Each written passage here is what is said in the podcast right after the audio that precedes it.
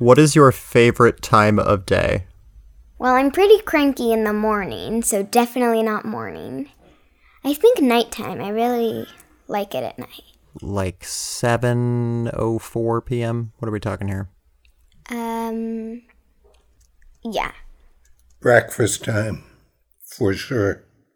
There's nothing that beats breakfast except cocktail hour. I don't know, they'd be running a close second. One or two, breakfast or cocktail hour. I wonder, maybe I should have a cocktail during breakfast sometime. Sort of like after we like take a nap, we like get a little cup with milk in it and watch a show. What's your favorite show? Both of us are probably Elena of Avalor. That sounds horrible.